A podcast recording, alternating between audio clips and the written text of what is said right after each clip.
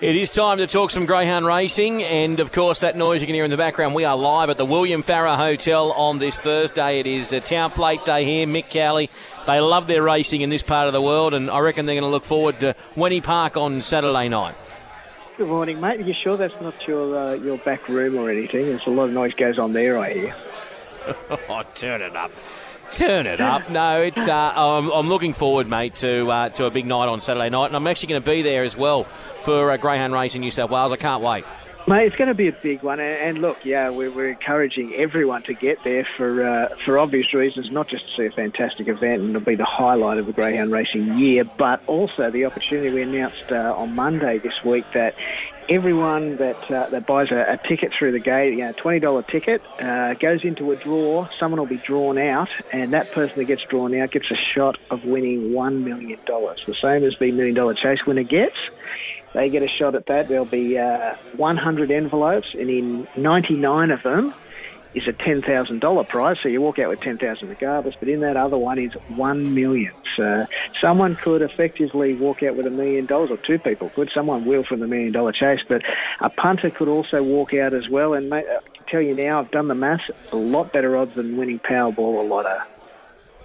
Yeah, that is sensational, mate. Really looking forward to the next couple of days. Now, you've got a special guest joining you this morning, and it could be possibly the first Victorian to win $1 million. But you're $1 million chase.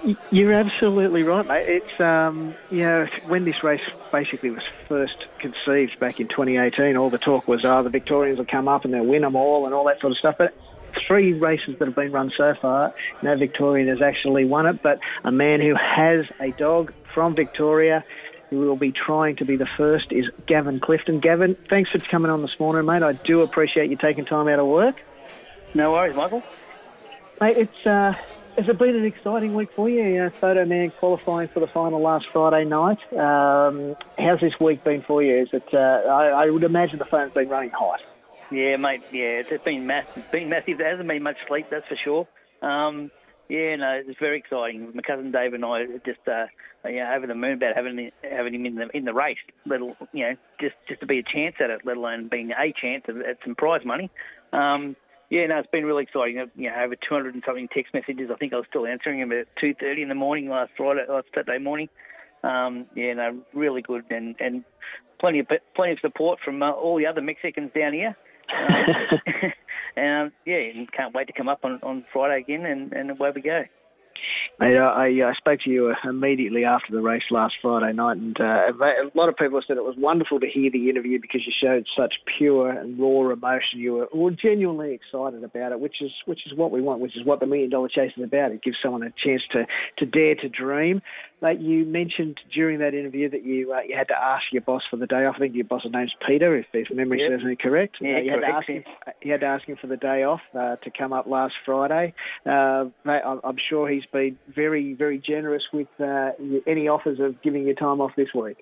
Yeah, mate. Yeah, you wouldn't believe it. So, yeah, he was actually watching the race and cheering along as well as a lot of others were. He actually rang me on Sunday and he said, "Gav, look, I know how massive this is for you. And you know, the biggest thing probably in your whole life." I said, "Yeah, hang on a second, I've got to put my wife, get married, and my kids in there first. But this is the fourth in line, definitely." And he said, "Look, if you need to stay in Sydney, Gav, then that's fine. We'll just work it out somehow." So he's been tremendous. But I said to him, "No, I want to come to work. Otherwise, I'll go insane. I won't be able to concentrate on anything else." So, yeah, keep the routine the same for the dog as well. So I flew back on Sunday. Come to work. The dog's in his own kennel, doing all the right things, and just get him checked and do all the same things that he's used to doing, and then come back again on Friday. So I said, "I'll just need Friday off. You can give me that, and that'll be great." And I said, "I might need Monday as well, as a bit of a recovery session, but we'll see how we go." Mate, yeah, if you walk away with $1 million, you might need a bit more than Monday. You might be right there too, Michael. But pushing it uphill probably. But anyway, mate, tell us a bit about how, first of all, how you came to get the dog yourself and Dave, and the name of the dog. Yeah. So we bought the dog off Jerry Snyder and his partner Pearl Terry. Lovely people, good friends of ours. Jerry takes the photos at Warrigal Greyhounds, and he also fixes muzzles. And I've called into his place to pick up a muzzle. He was fixing for me, and I saw the litter on the left, and I said, "Boy, gee, they're nice, Jerry." I said, "Any of those for sale?" And he said, "Oh, I don't think so, Gav." He said, "I'll have to speak to Pearl." Anyway, got a phone call the next day, luckily. We just won a race with a bitch called Magic Marsha the two nights before at Sandown. And so we had some cash. And, she said, "Look, I wouldn't tell them to probably anyone else, but you and Dave will know I'll look after them. So, I'll sell you a dog and a bitch." So, and that was it. And, he's named after, we call one of them Jerry and one of them Pearl. And his actually race name is Photo Man, after Jerry, who takes the photos at Oracle.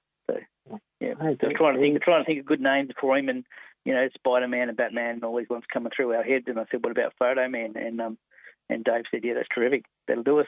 So yeah, but a good dog makes a name. Mate, you're absolutely right.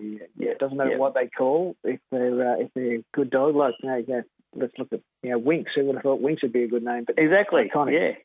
Spot on. Yep.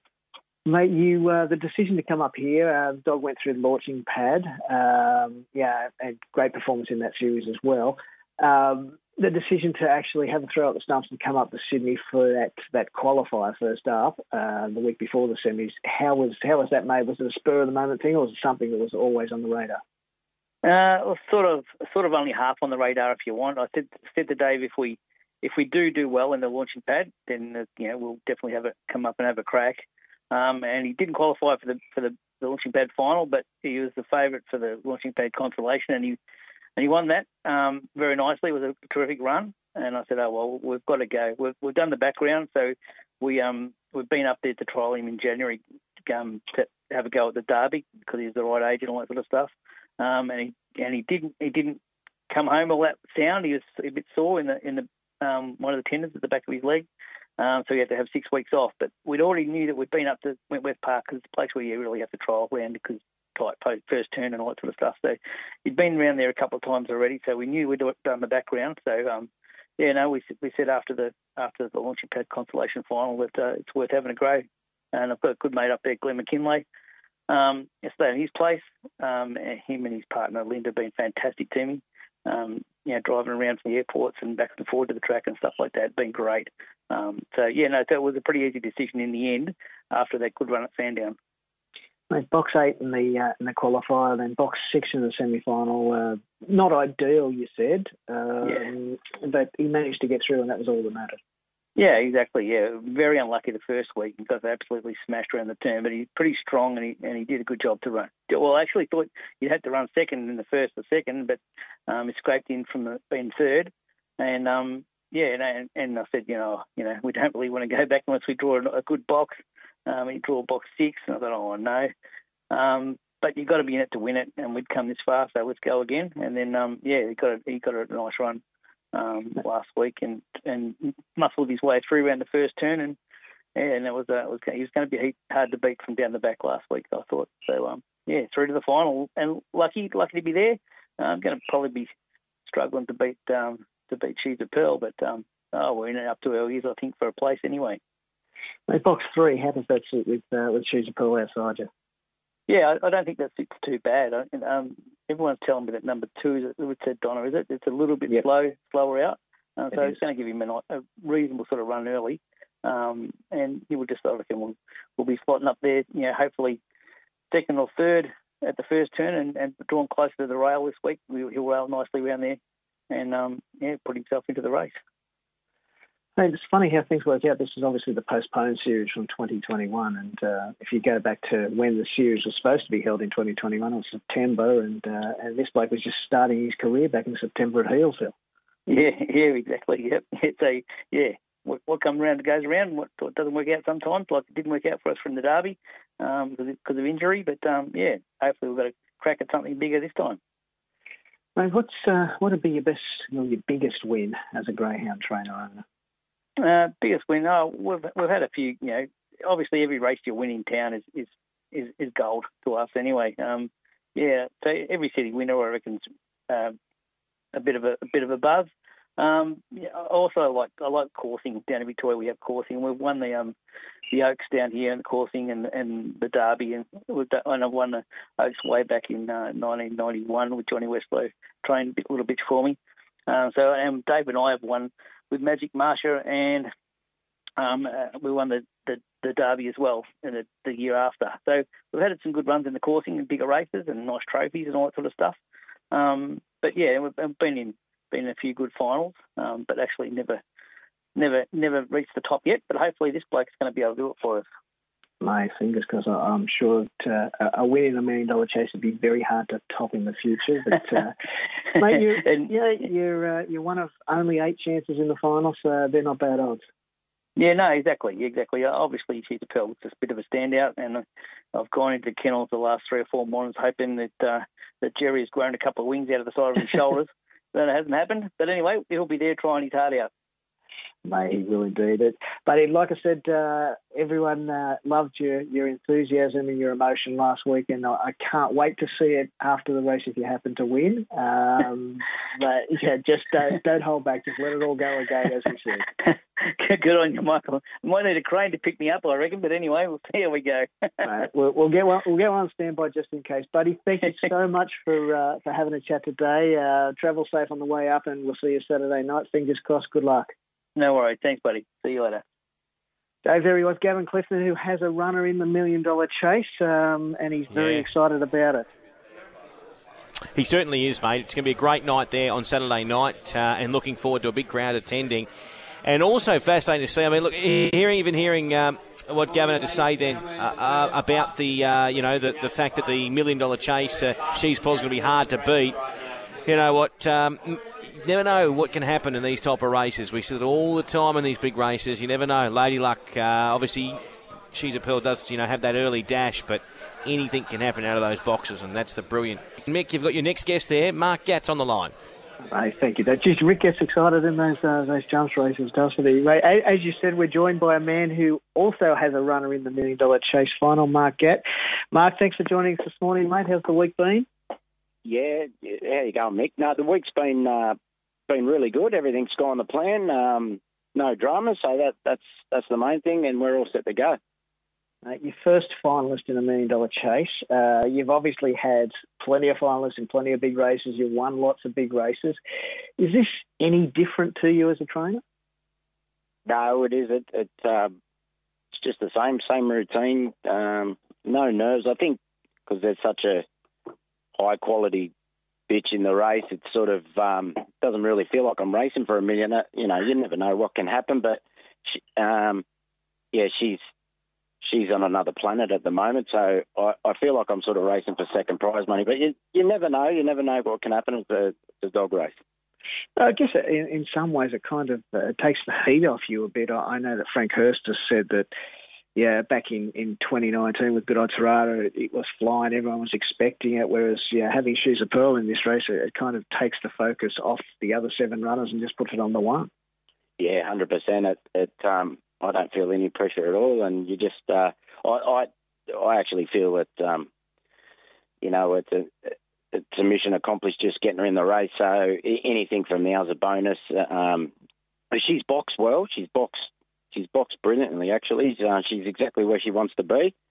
I'm just hoping she can get a clear run, and she'll try her guts out as always. And mate, if I run second in this race, I'd be more than happy. Mate, do you dare to dream about a mix up the front and she's camped behind him on the rails in Storm Zone? Yeah, you do. You still do. I'd be lying if I said I didn't. I think for that dream to happen, but she's got to make a mistake. So, and I'm good mates with Andy Lord, and that's what I said to him.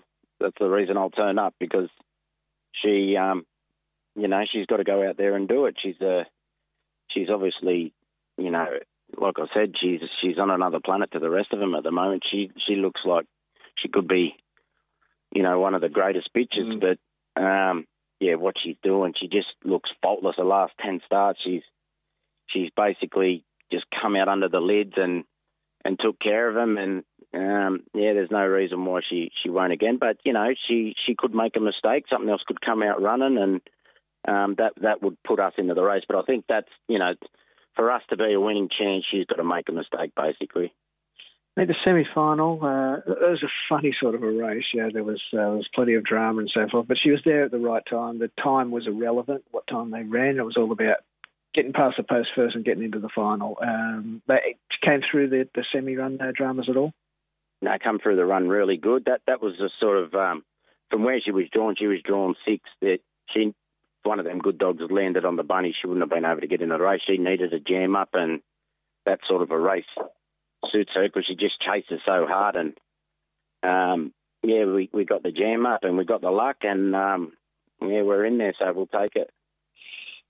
I when I was talking to Gavin Clifton, who I had on a bit earlier, I said, you know, what would it mean to win this race? And again, yeah, a trainer like Frank Hurst has said, yeah, it's the money's fantastic, obviously, but it's not just about the money. It's kind of reaffirming that you're doing everything right as a greyhound trainer. Yeah, 100%. Like, if I won the money, I wouldn't see it anyway. The missus gets that, but it'd be a big thrill. Being a greyhound trainer, it's the biggest race in the world. So it's what you want to win. All the hours you put in and hard work. It's non-stop being a greyhound trainer. It's, you know, I haven't been on a holiday for 8 years now. It's you work your backside off. So if you could win, you know, a race like this, it'd be a big tick. Mate, it's owned, the dog with the Donna is owned by your dad, Frank. Mate, how's he been? Yeah, he's been in the game a long time. Is this a bit of excitement for him this week? Yeah, he's really excited. He's actually in Thailand. He's been over there for a while, so he won't be trackside. But no, he's really excited. Like I said, we didn't think we'd even be in the race from the draw we had. It looked a horror draw, and we needed a miracle. And yeah, we basically got that miracle to get in. And you never know, we might get another miracle to win it. Well, she won the Megastar, the Group 1 from Box 2. You never know. Stranger things have happened in big races. Yeah, stranger things have happened. There was no Shoes of Pearl at Dapto, but you never know. And that's why I said we'll definitely turn up. We'll be there and we'll be trying our best. And, mate, yeah, you just got your fingers crossed. And it's true what you said. It sort of allows you to sort of train your dog properly and not let the nerves get to you, because there's no pressure at all. It's sort of I think it's a good way to go into a big race anyway.